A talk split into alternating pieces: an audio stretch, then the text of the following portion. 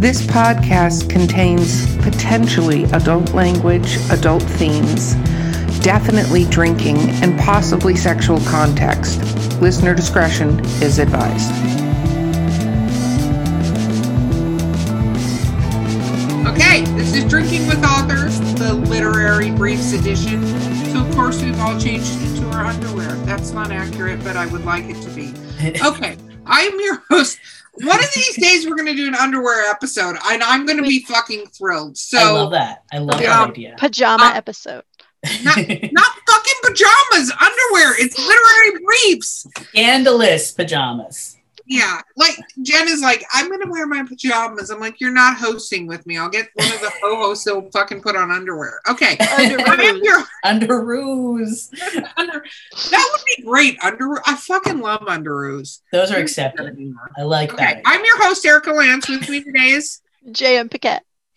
and our guest is the alluring and enticing Leo Sparks. Oh, so adorable. So adorable. well, thank you.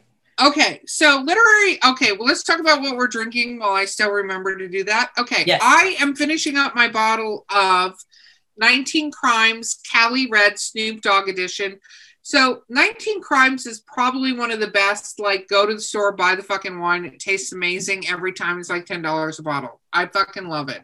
So, Jen, what incredibly boring non-alcoholic drink are you doing for us today? I have a lime bubbly Ooh. and water. Oh, gotta have a chaser for that bubbly. Too much. alcohol. It's really fucking annoying on this show, but I love her. Okay, Leo, what are you drinking?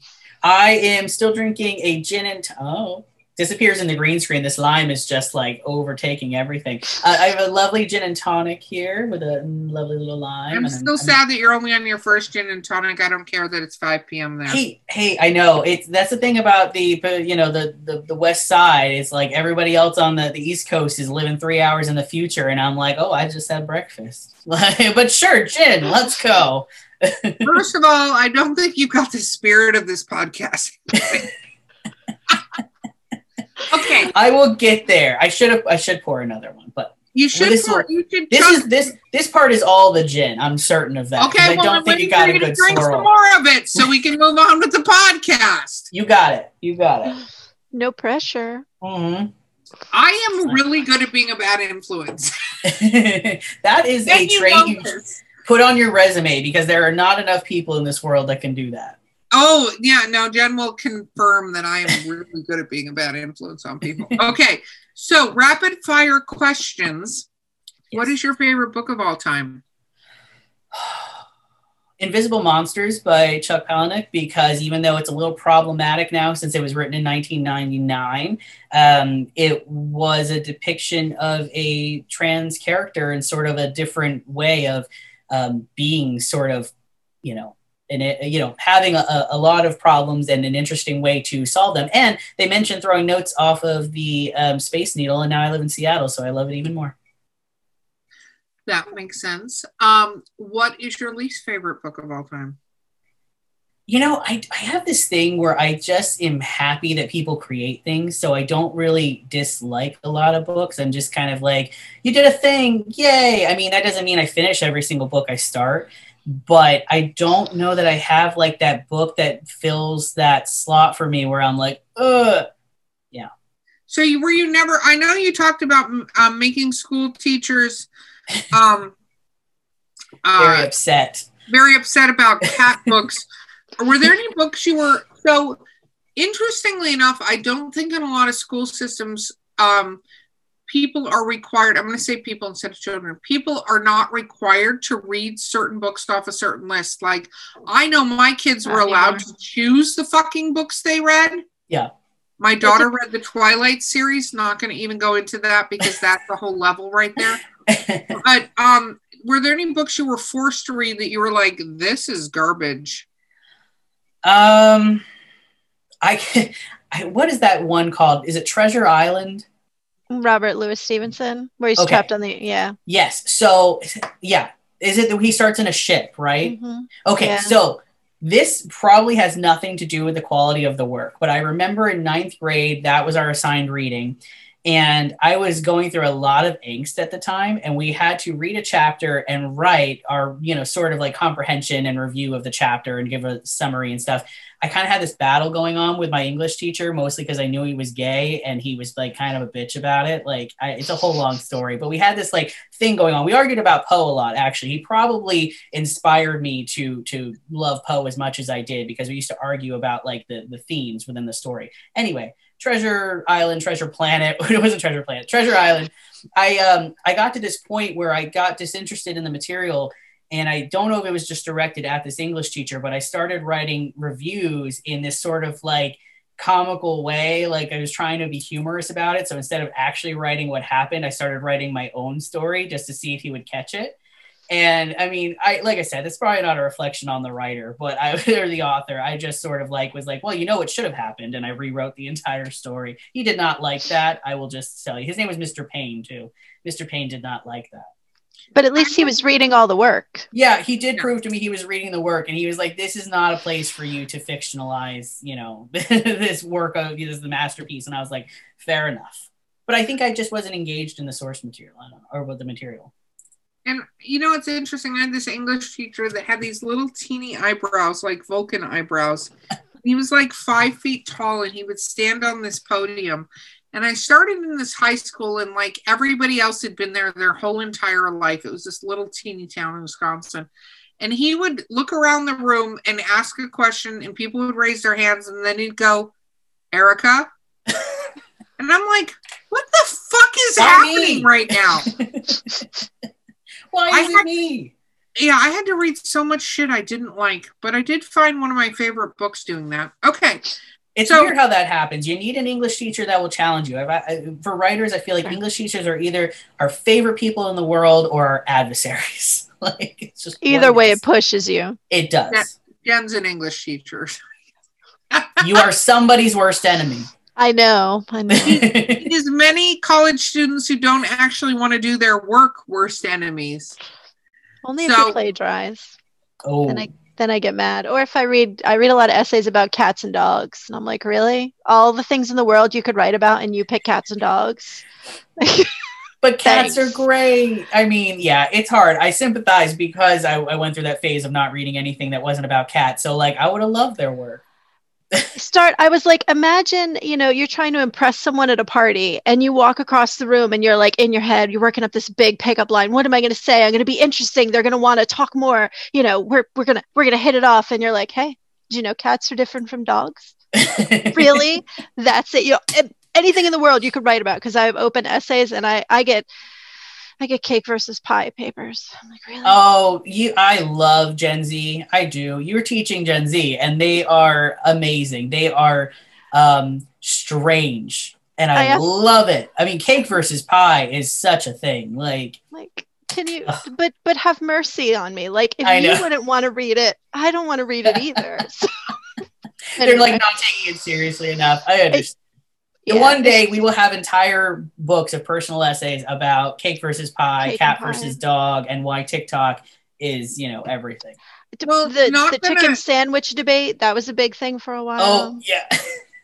So I'm just going to throw this out here because um, Four Horsemen has a teen angst book that's coming out on March 1st, where people can absolutely provide us um, with any teen angst because as teenagers and college students are just out of being their teenage years, the world is a very different place than it is when you're older. And you're like that is the dumbest thing you could possibly say. But we have to remember as teenagers what it was like to be teenagers and how you know that boy that you crushed on or that girl that you crushed on or that person who didn't identify as either that you crushed on. Um you know was the be all end all of your existence because they were going to be the one to give you your happily ever after and you were 14 Of fucking years course. old Of course they were. It was forever. I mean, when you're 13, everything feels like forever. Mhm. Oh my god, I agree. And then and then you get older and you're like, that was five minutes. Like But I don't you know, remember your name, so I'm not gonna call you later. I feel like it's when it's like when you're dreaming and your brain doesn't know the difference between your your dreams and like being awake. It experiences all the emotions the same way. Like I try to remember that being like a teenager was, it, it wasn't that it wasn't real. It was very real because I f- experienced the emotions. I just wouldn't process those emotions the same way now. Like the guy I got hung up on then that I wrote a book of poetry, like terrible poetry about, and like you know, drew, uh, drew all the names and the margins and the sad crying eyes and stuff like that. Now I wouldn't even talk to that person. I would never, if they hit me up on like Grindr or something, I'd be like, next. Like, we just, you know, but I had to go through that to know, like, oh no, that kind of person is not worth your time. But no, it's it's true, and it's interesting to have evolutions. Um, and you talk about. I think it's true as as writers too. We have evolutions about what is important to us as a writer at that point in time and what the messages we're trying to communicate, and then later we're like, that was dumb. but, but, you had you know, to do it to figure it out. Yes, and you know that somebody who is going through that, you know, they're younger than us, but they have to, like we, we, we spoke on earlier, you know, you have to make those mistakes, and they are the people that need that writing. Mm-hmm. No, it's true. Okay, so what the I fuck was that? I have a question. Then what? ask it. What it was that? I feel like you were gonna you were starting to say something, and I I was actually gonna ask another question, which you don't think I'm gonna do, but I was ready for it. So it's fine. Ask your fucking question. I wanted to ask about your writing process. Like, walk us through it. How do you how do you begin? Or do you write at night, in the morning? Um, do you outline? Are you a pantser, plotter? Do you listen to music? So, Okay, so I keep a, a, strange schedule that I call the second watch schedule. I don't get up until the afternoon and I don't sleep until the sun comes up. And I believe that some of us are programmed this way, that we are not early risers. We were meant to watch the village at night and I cannot get up early. I just, I'm useless if I'm up in the morning. I'm just useless. So I write typically, um, you know, mostly in the, I guess it's the night, even though it's the wee hours of the morning. And, uh, in this time at least i used to write everything between work like i had three jobs and i would just jump in the, the bathtub between jobs to clean up and i'd be like writing everything on my phone or i'd write it at work or whatever. But now that i have a little bit more time working from home um, i feel that I, I, I typically write um, either in the office um, you know, because everything's a little long form now for these novellas, so I can't write it on my phone in the bathtub. You know, I, I would love to be in there with some lavender, Epsom salt, and just like, but it doesn't work when I'm trying to get out thirty thousand words. So I, I write in here with some, you know, sort of music on, depending on the scene, and I can zone out for like hours, or I'm like sitting in the living room with my laptop and like a cat like perched on my shoulder, like you know, there's no real in between. I'm like either in the bathtub or like cradling a cat, and like you know, so that's pretty. But I, I will say, as far as plotting goes, I I'm kind of in between. I plot out everything, and I feel like the characters at some point go, "Yeah, I see what you want to do."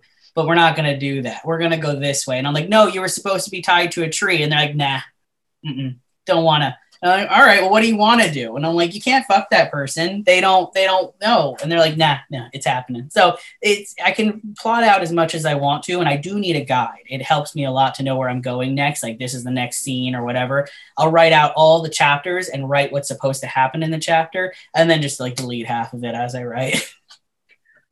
And I think, you know, we talk about this a lot on the show, and I think this is the first time I've ever said this that I logistically remember. So, um, is that, you know, when we talk about plotters, there are people, um, Jeff Strand does what we call um, technical plotting. I forget the word we use, that's not it. But he follows an exact pattern for his books and he writes that way, which is brilliant. He's fucking a brilliant writer but and I am squarely a pantser because I don't even do what you just said. Like yeah. if I write a list of guys that I'm writing for my erotic novel, I've won that. But otherwise, it doesn't happen. And I think that you know when you're talking about plotting out something i think it helps to give you a direction and if you get stuck you can reference back to it to go where was i going with this regardless mm-hmm. of where the characters went like where do i need this to continue to go and i think it's important because even if if you spend but if you spend for me too much time in the outline and the plotting of the book and not actually writing the fucking book Yeah. That's a problem. And but I think every person needs their different guardrails for how they approach writing. Absolutely. And it's it, I think it's it's also sort of a matter of knowing how long you want your your chapters to be because there's people that don't really have a, a bounding box on i want my chapter to not go past 1500 words or whatever the thing is. And so it's i, I think that pantsing sort of method is like i'm just going to keep telling the story and we'll figure out the where the chapter breaks are as we we go. But if i know that i need to get from point a to point b within this many chapters and this many words i know there's only a certain amount of things that can happen within each scene that all said, I mean, things are going to change based on you know whatever happens. You can only you can follow a formula that you know is eh, it will help you you know successfully get to the end up until a character tells you no thanks. And I think that's important that every writer finds what their methodology is. Yeah. What works for them, what works for them to progress a story forward. Because, you know, on this show, I've gotten the very unique opportunity to talk to so many different writers and so many um, new writers and so many prolific writers. And I don't mean that they're not great. It's just, you know, somebody who's been publishing since 1980, you know what I mean? That's a different story than somebody who's published in the last even 10 years. And talking to them and going, how do you do it? I think when people listen to the show, I really hope they go, I'm going to try something until I find what works for me. So let's talk about sex scenes. Um, you know, I like sex scenes. Let's talk about sex scenes. They're good ones. Let's talk about sex. Um, so when you first started writing sex scenes in your previous um, uh, shorter stories that you wrote and things like that, is this the first sex? Oh, sex you've written. Hello, Snoop Dogg. Um, is this the, your first sex you've written, or was this previously a thing that you were comfortable with? I wrote about sex, but I wrote it in the context of more like I don't want to say the bad bad sex, but it was like um, it was humor. It was it was talking about sex, but not making it sexy. It was the opposite of making it sexy. It was like, yeah, this thing happened, and this is how it affected me it was you know not it was how do i make somebody laugh talking about this and not in the oh this you know this mishap of you know um can't think of a, a terrible sexual thing that would happen but there's things that make you laugh during sex. It wasn't that. It was let me tell you the story of something that happens and that is why i am the way i am now. And so those characters would have gone through these things in the past and i would describe that sexual experience to explain it but it was not intended to be like titillating so I think this is this was my first experience trying to be like, all right, let's talk about sex in a way that's like going to get someone off. And so that was a new approach for me, but I definitely, um, at least in, in trying to publish it, I'd written erotica before in the sexy way, but none that I intended to publish with an actual storyline. So this was uh, a little different in that way, but I definitely enjoyed it and getting to describe the little nuances and the emotions and the the different feelings and and maybe weaving in a few humorous responses as a callback to my sort of writing before like uh, i know in the first book there's a line where it's a very tense sexual moment and somebody says what the fuck is a credenza? And i just find that very funny of like the things that even though you're having a sexual experience and it is very real very real to you at the time your mind can still go places like oh did i leave the stove on? You know that sort of a thing well, and I think that's real because, you know, we all have moments and we love them to be perfect, sexy moments. And when we describe them as perfect, sexy, perfect, sexy moments, but there are times you're trying to subtly take your clothes off and you trip on your jeans because you haven't gotten them off your fucking ankles yet. Yes. And it, it makes it real. And I think that's important. Did you feel like um, some people who write sex scenes don't feel like they completely capture the sex scenes well. How did you go about capturing the scene? I think it's as much detail as you can put in that's not just about the sex because sex is about all of our senses all at once. So I don't think skimping on what the room feels like, what the temperature is, what the flooring is like, because that all makes a difference. Having sex on a cement floor versus a rug in a hot room versus a cold room, um, what you know the smells the the just everything is so important in writing in general but in sex in real life if you are having sex in a cold cement room surrounded by you know dungeon toys that's a way different experience than getting rug burned by a fire that's burning even if the sex is completely the same you know, in its sort of movement and like, oh, we did this position and then we did that position, that could all be the same, but the feeling is not going to be the same. In a way, that environment, that atmosphere changes the sex. So I think knowing, you know, oh, I pulled down his pants, but this is what it felt like when the fabric moved. This is, you know, how my knees hit the pavement. You know, that's going to make a huge difference in um, how you perceive that experience. It's funny you say that because I teach a book, and one of the chapters in it it's, it's about literature, and the author says when it comes to sex in novels, he's like, "There's only so many positions. Like you can, you know, there's eventually you're gonna you're gonna have written every position, and what makes everything different is exactly what you just said. That the atmosphere, yeah. you know, the experience itself is going to be rather than the actions. Absolutely. Yeah, and I think you touched earlier on talking about what the people are thinking, because I think that's huge. Just the act of, you know, the pizza boy delivering a pizza and somehow you're fucking him on a floor. Yeah. Like what whatever. But at the same time, I think being able to be in a character's head about how they're experiencing that experience. Hopefully that makes sense. It yes, yeah.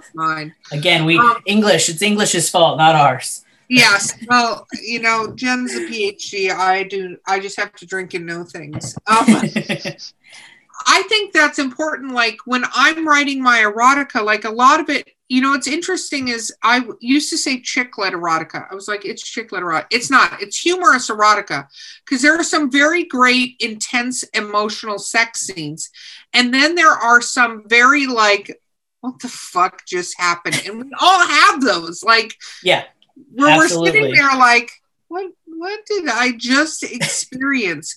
and there's only so many times you can say the word cock or to say the word dick or say the word, you know, like you have to be very comprehensive in your description of other things to not have you repeating the same action. Right. Yeah. You you may be you know on the floor sucking a cock the same way you have several times this character has in in in different chapters. But what's different? Is he looking past the guy's hips and he sees there's a picture of donald duck on the wall? That's a different story. That's a way different story. Now i'm not ha- i don't know if i'm having a good time anymore. That's yeah, weird? Exactly.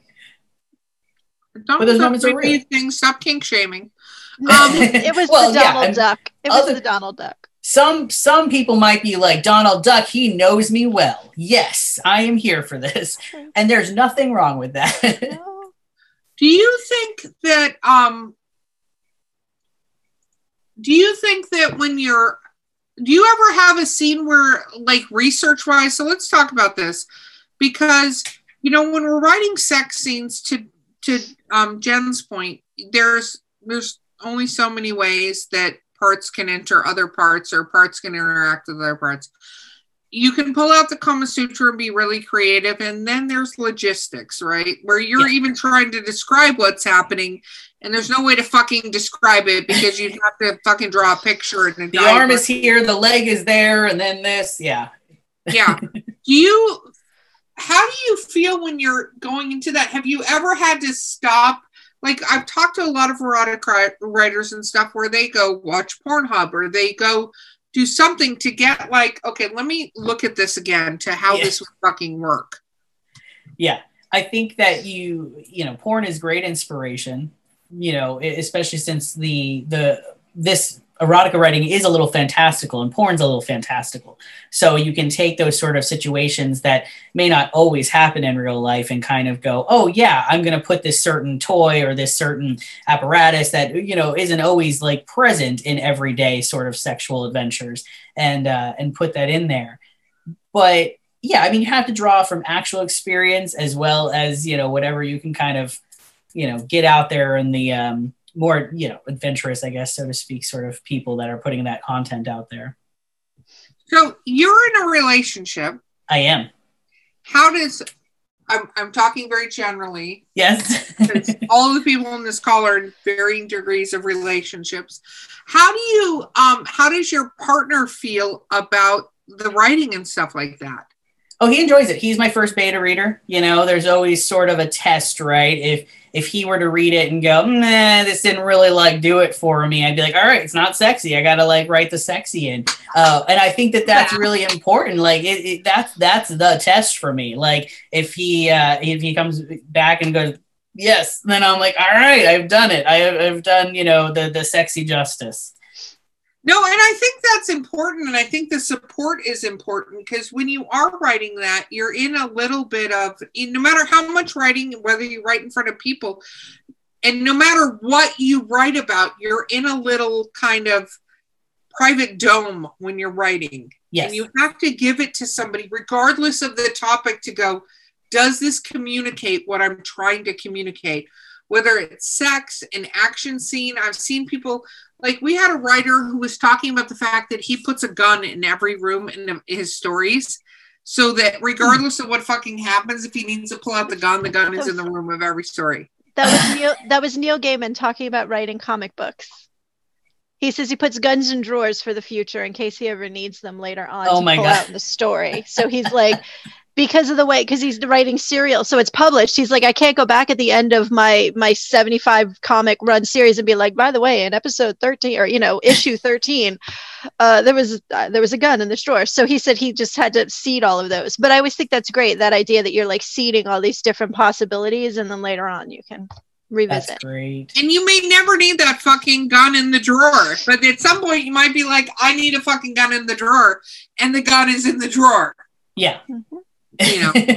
That's Can- setting yourself up for success. That's good. Can I what do you think you're not good at as a writer and then jen you can ask your question what do you think you're not good at Um, I would have said, you know, writing long form, but I, I also think I, I have this tendency that I want everything to be interesting. So if, um, if the wording of something makes more sense a certain way, I will int- intentionally not make it confusing, but say it in a way that is odd.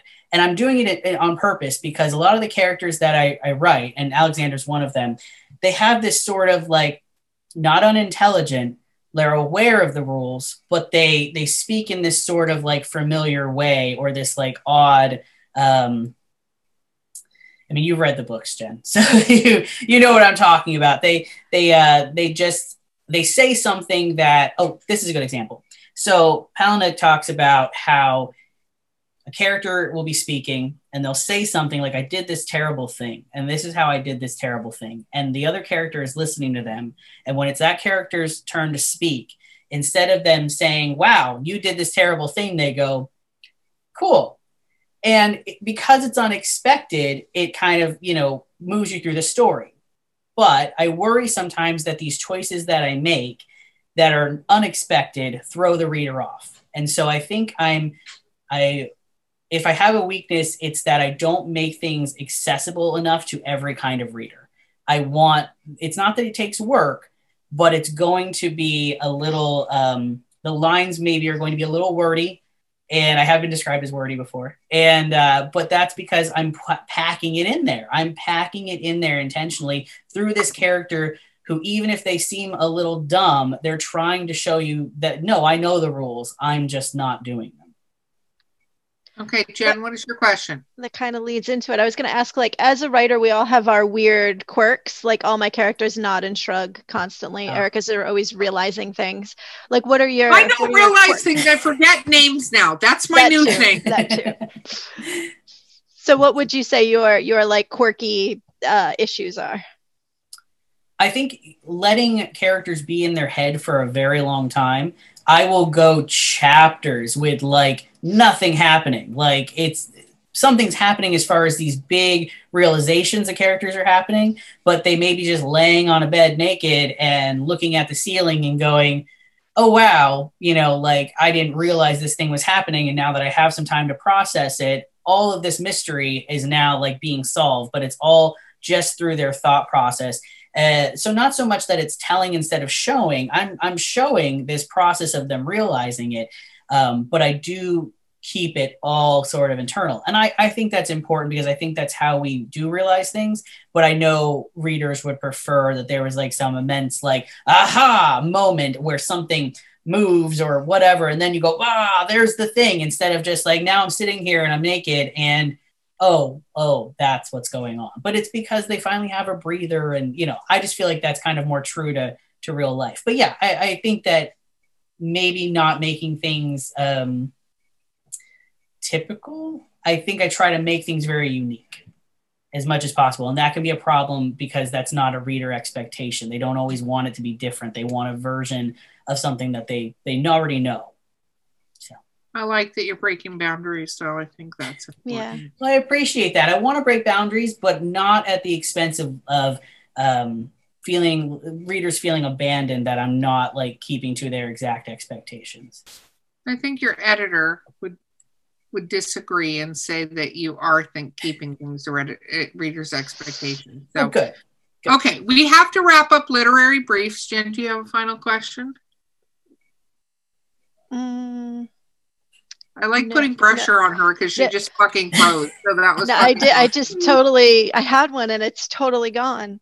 It's that bubbly.